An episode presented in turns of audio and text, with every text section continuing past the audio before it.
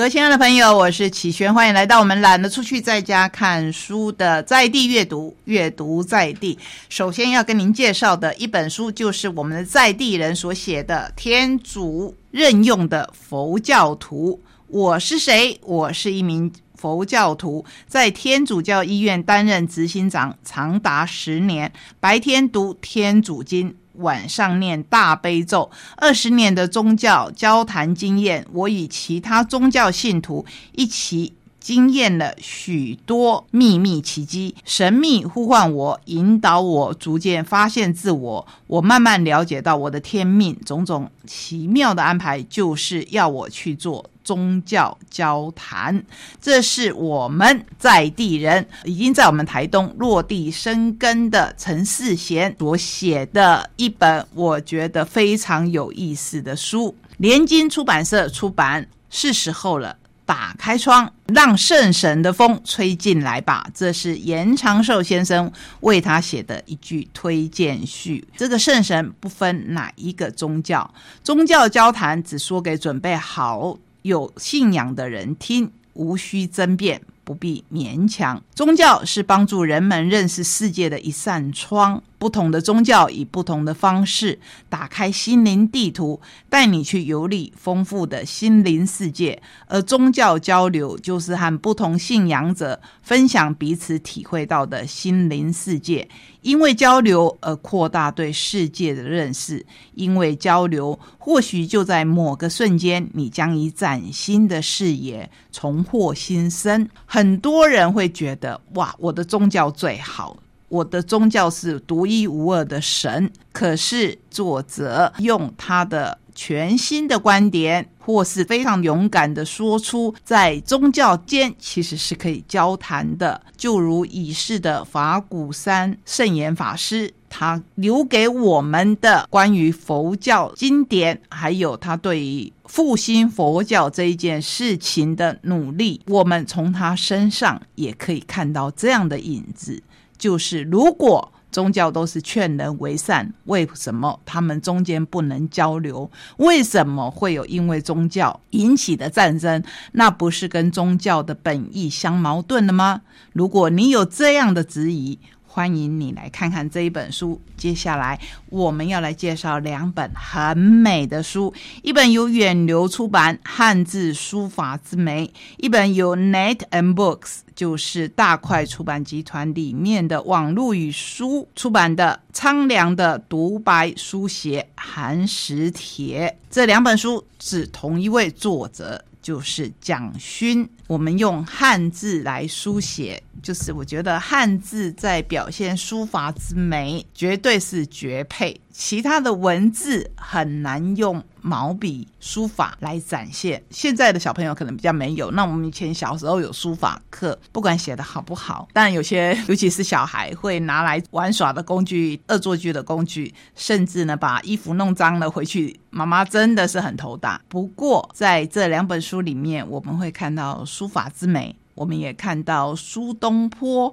他的种种的心境，关于这个寒食帖，时困顿，时锐利，时时高亢激昂，变化万千。蒋勋。是非常非常的擅长跟我们来解说经典的一位作家，相信从这两本书当中，在这一个纷扰的时代，我们的心可以慢慢的静下来。首先要来跟您介绍一本对我也很有意义的书，这是蔚蓝文化跟台南市政府文化局共同出版的《台南独家记忆》。如果你问我是哪里人，我会跟你说我是台湾人，我是台东人，同时我也是台南人，因为我的先祖是从台南学家移民过来的，所以有关于台南的种种，对我就大概是仅次于台东之外的另一股吸引力。尤其是最近我们台东才有一场盛事，就是在国本农场里面。当初从台南学甲移民过来的王家人，他们举办了一场八十周年的飨宴，非常的精彩。在这一场飨宴里面，包括板豆。我们吃到了很多勾扎鼻。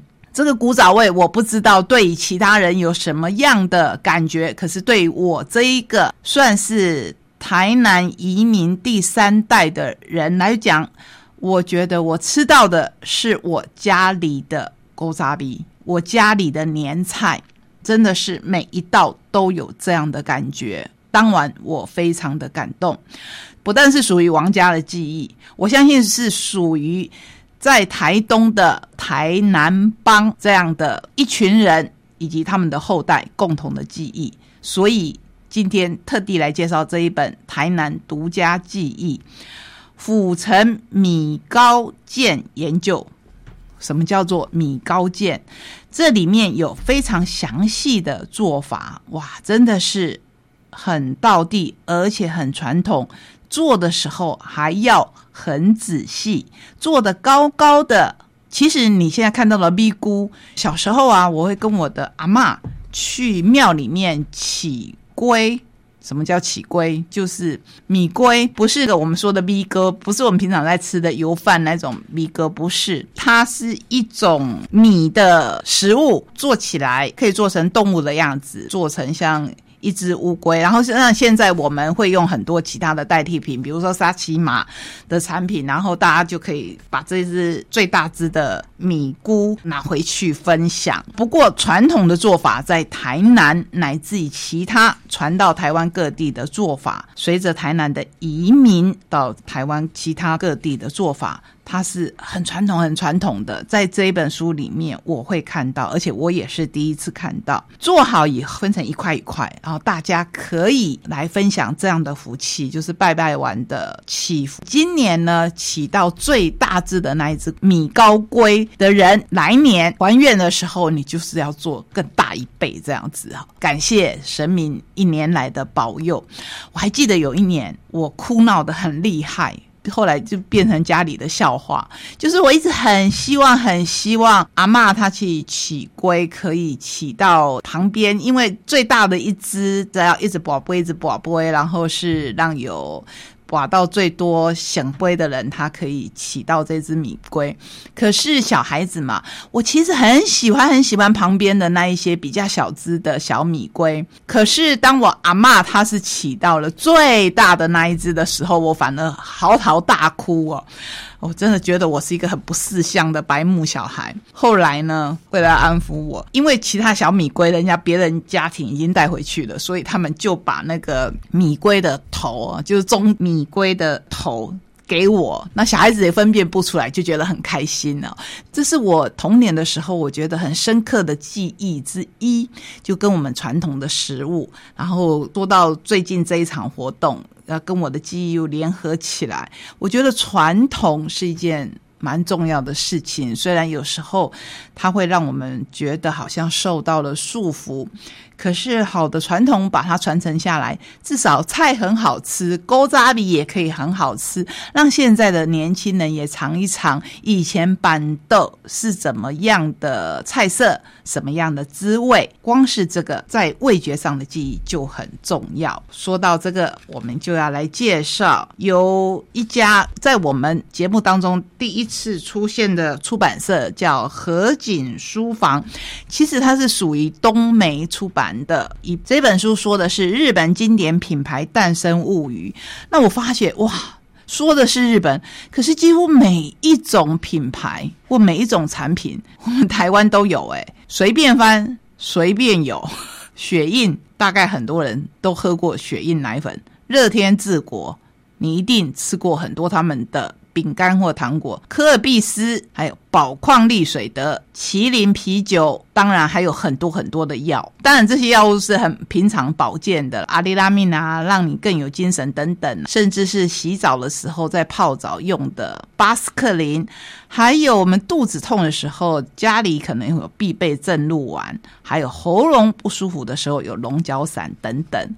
不过我这边要跟您介绍的是全家，我觉得很可爱。原来全家也来自日本。当一九七三年铃木敏夫引进美国的 Seven Eleven，其他公司也正摩拳擦掌，准备切入便利商店的市场。但在此时，也让我们将故事的时间轴往回推到一百多年前，也就是全家的创始者，他是提康次郎。